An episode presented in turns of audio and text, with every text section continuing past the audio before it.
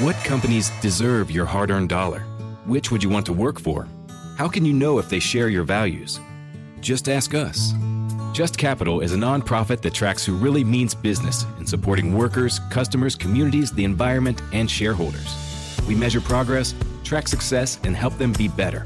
When you see the Just Capital seal, you know what's real, because just business is better business.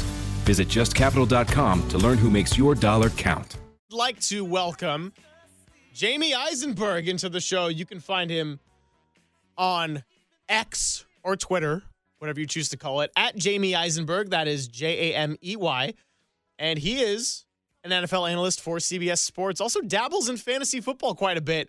Jamey, thank you for coming on uh, in the late hours of a Wednesday evening.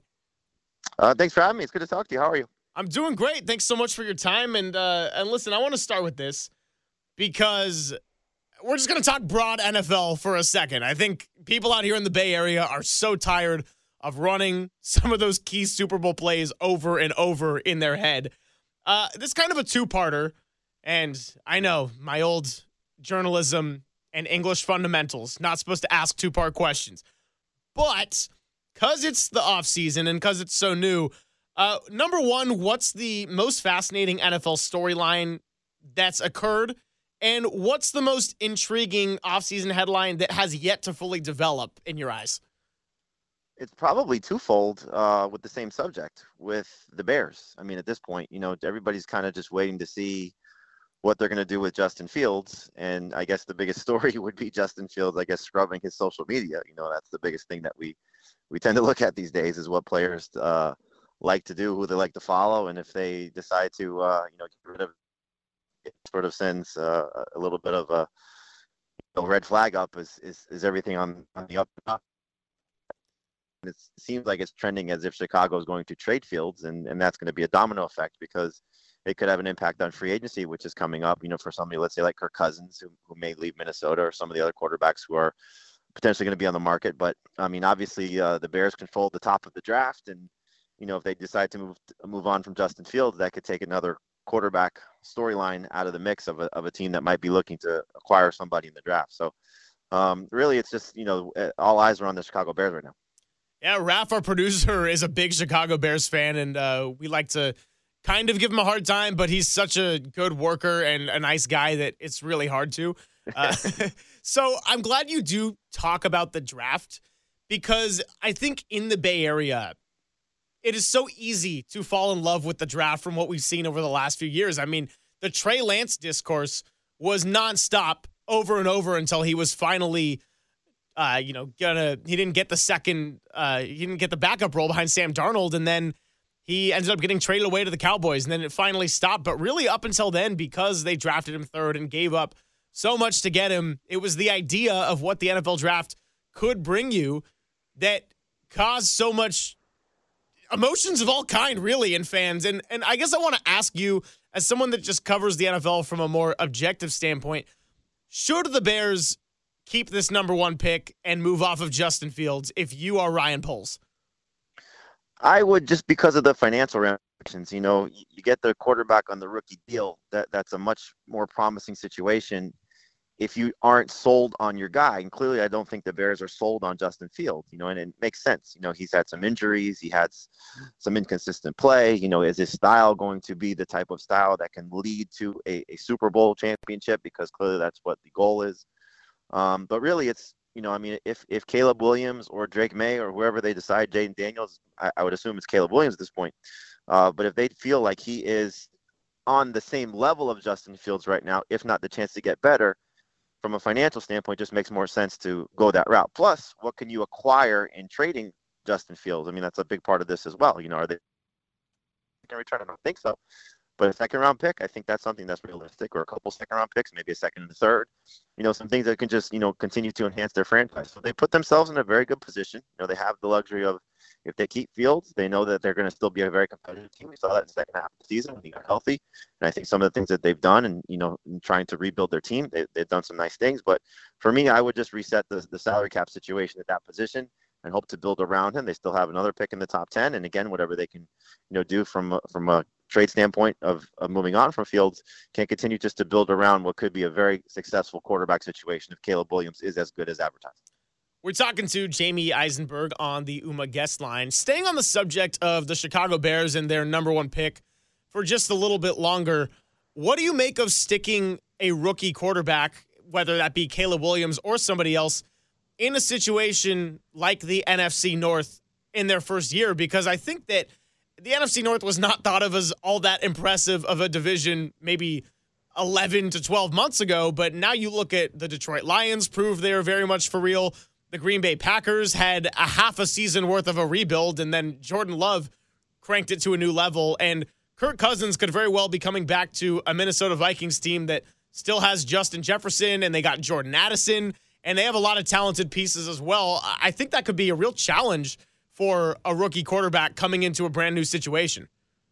I, I totally agree, uh, but I guess the, the counter to that would be, look what the Houston Texans just did, you know, and, and yep. They were in a situation where I think everybody said, okay, it's the Jaguars' division to lose. They were kind of similar to the Lions a year ago, you know, coming off a, a decent playoff run, you know, and, and looking at Trevor Lawrence and, and Doug Peterson and saying that that team can be poised to maybe be the best team in the A F C, you know, or at least challenge the Chiefs to be one of the best teams in the A F C.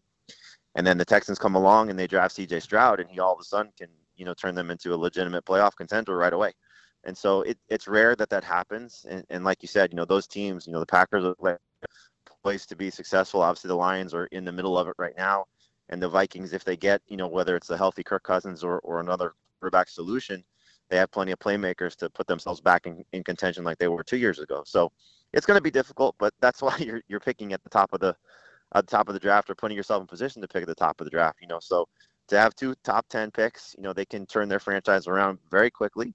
And as we're starting to see, you know, young quarterbacks, whether it's Brock Purdy in his rookie season or Caleb Williams maybe this year, C J Stroud last year, you know, rookie quarterbacks are going to come in and, and, and be some difference makers at times. It's, it's tough. Bryce Young is certainly a good example of that. But um, if you get the right system, right, you know, players around you, and the Bears have, again, a lot of capital, they can help Caleb Williams out right away. Are you ready for hard-hitting observations? She is the least credible person I may have ever seen on camera. The Ben Shapiro Show brings you all the news you need to know in America today. Guys, not everything is four D chess. Why can't we just laugh? Ben breaks down the culture and never gives an inch. We all know I'm the number one rapper in the world thanks to Facts by Tom McDonald. The Ben Shapiro Show on YouTube or wherever you listen. Hey, you're right. And uh, I, I worked for a division rival, L A Rams, uh, out here uh, a little bit.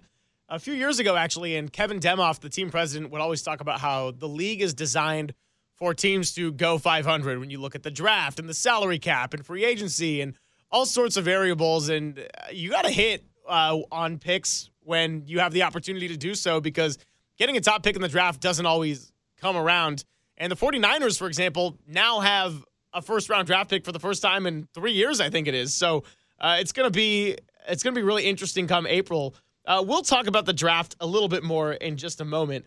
But now as I look at the N F L at large, it's pretty wild to me that we have seen a new dynasty rise from the ashes so quickly after the twenty years of New England Patriot dominance just came to an end. Uh, what are you making of the Chiefs winning back-to-back Super Bowls with a makeshift receiving core? And who do you look at as legitimate candidates to dethrone them? Because I think there's a lot of teams that you could say have a real shot to make a playoff run, but it's hard to imagine teams dethroning the Chiefs. Who's on your short list, Jamey? Yeah, I mean, you know, if they were able to do it, do it this year with that, you know, offense looking the way that it did, certainly toward the end of the regular season, you know, it's it, it's pretty scary that, that they can maybe retool some things and, and continue just to build. But I think you look at, you know, starting in the A F C, it's probably there's still two teams that were up there with them, Baltimore and Buffalo. I mean, anytime you have two quarterbacks like that, the M V P in Lamar Jackson, the M V P candidate, you know, annually in Josh Allen, you know, they're they're a player two away, as we saw with the Bills, you know, a couple of years ago. Uh, and then the Bengals, you know, those would be the three teams, you know, a healthy Joe Burrow and, and Jamar Chase, and you know, whatever they do with T. Higgins and still a very good defense. Um, I, I think those are the three teams. And then there'll probably be somebody that surprises us, whether it's the Texans getting better, you know, maybe a team like um, Miami, you know, if they can just stay healthy and, and maybe get some pieces defensively uh, with the Mike McDaniel system there. So, you know, I, but I would say the three teams in the A F C would certainly be the Bills, the Ravens and, and the Bengals. And then in the N F C, look, I, I think the 49ers are going to be there again.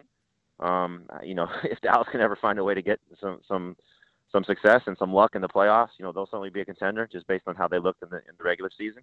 And the Eagles, I think if their coaching staff can sort of settle itself and maybe Kellen Moore comes in as the offensive coordinator and gets Jalen Hurts back on track, they'll be there as well. But I, I think, you know, if they get out of the A F C again, geez, you know, it's just, it's, it's a scary proposition knowing that, you know, Mahomes in the Super Bowl, it took a, a, a very bad offensive line and, and Tom Brady on the other side to, to be his only Super Bowl loss right now. So you can understand why that guy's been so successful. And, and people are talking about comparing him to Brady and comparing him to Michael Jordan, and just in terms of, you know, setting up that dynasty, as you alluded to. Trailing double digits in all four Super Bowl appearances at the age of twenty-eight and going seventy-five percent in terms of Lombardies is a really scary prospect. So I hear you there. Uh, Jamey Eisenberg joining us, uh, kind enough to take some time on a Wednesday night. And Jamey, this is a question that sort of meshes a little bit of fantasy football and reality football for us out in the Bay Area, because I know for C B S Sports, you do a little bit of both. Christian McCaffrey was definitely a fantasy football M V P, and he was right up there for league M V P in the N F L this year. I ask you this as a fantasy question, but also with the lens of realistic 49ers Super Bowl window. How many more years does Christian McCaffrey have of being surefire top three fantasy football draft pick? I hate to say it may be only one, but I'll be more, you know, optimistic and say two. You know, he's just getting to that age where you start to worry about that position. Now, there have been guys that have done well into their thirties, like Tiki Barber, for example. You know, Derek Henry still getting the job done at twenty-nine years old. You just saw Raheem Mostert, obviously a guy that you guys are well familiar with. Um, you know, tie Christian McCaffrey for the touchdown lead at thirty-one. You know, I spoke to him at the Pro Bowl a couple weeks ago, and he said, you know, he's trying to change the stigma and of what aging running backs look like. He's the first thousand-yard rusher since Mark Ingram in twenty nineteen, so it doesn't happen very often at that age. Uh, but obviously, you know, what since McCaffrey's gotten to San Francisco and, you know, dealing with the injuries that he dealt with in Carolina and finding a way to stay healthy, you know, he's one of these guys that, you know, does so much in the passing game that he avoids a lot of contact, and clearly playing behind a great offensive line and a great system, you hope that the longevity will be there. But, you know, I think this is, you know, you start to panic a little bit because can he, you know, sustain this after a season with over four hundred total touches? That's not a good sign for running backs. You know, they just tend to wear down. So realistically, probably one more season uh, of being great, excellent, elite, you know, Hall of Fame caliber type of player. Uh, but again, if you want to be, you know, a little bit more optimistic, I would say two years of still being one of the best in the business and maybe the best running back in football. All right. I mean, I think it's a reasonable take when you look at running backs. Even Derrick Henry, you said he's still getting the job done.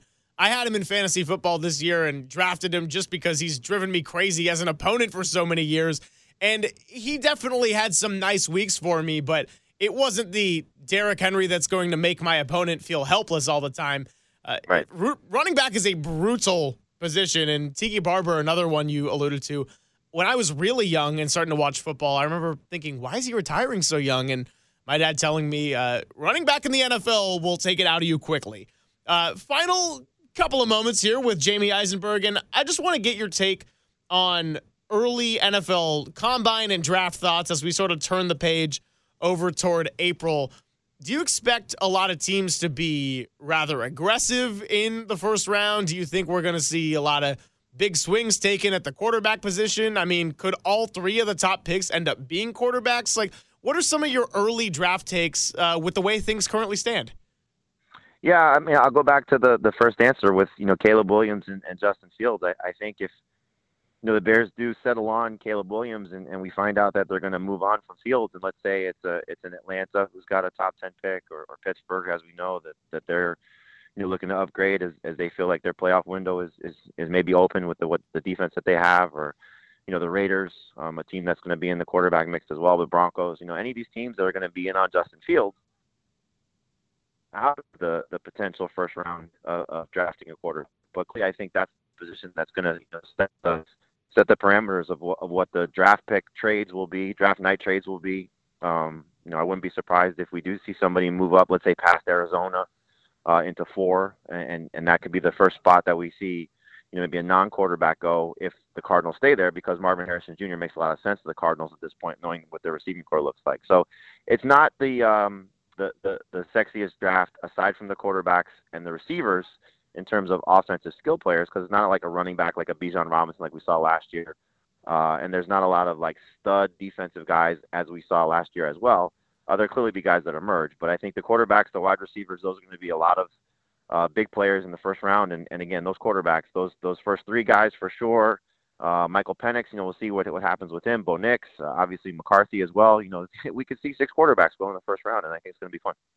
Yeah, we absolutely could see six go in the first round, which would be uh, quite a lot of fun and, and create a lot of drama, not just in the offseason, but really the first couple of months of the season when it rolls around. So uh, Jamey Eisenberg, everybody, for C B S. You can go check him out on X or Twitter at Jamey Eisenberg. That's J A M E Y.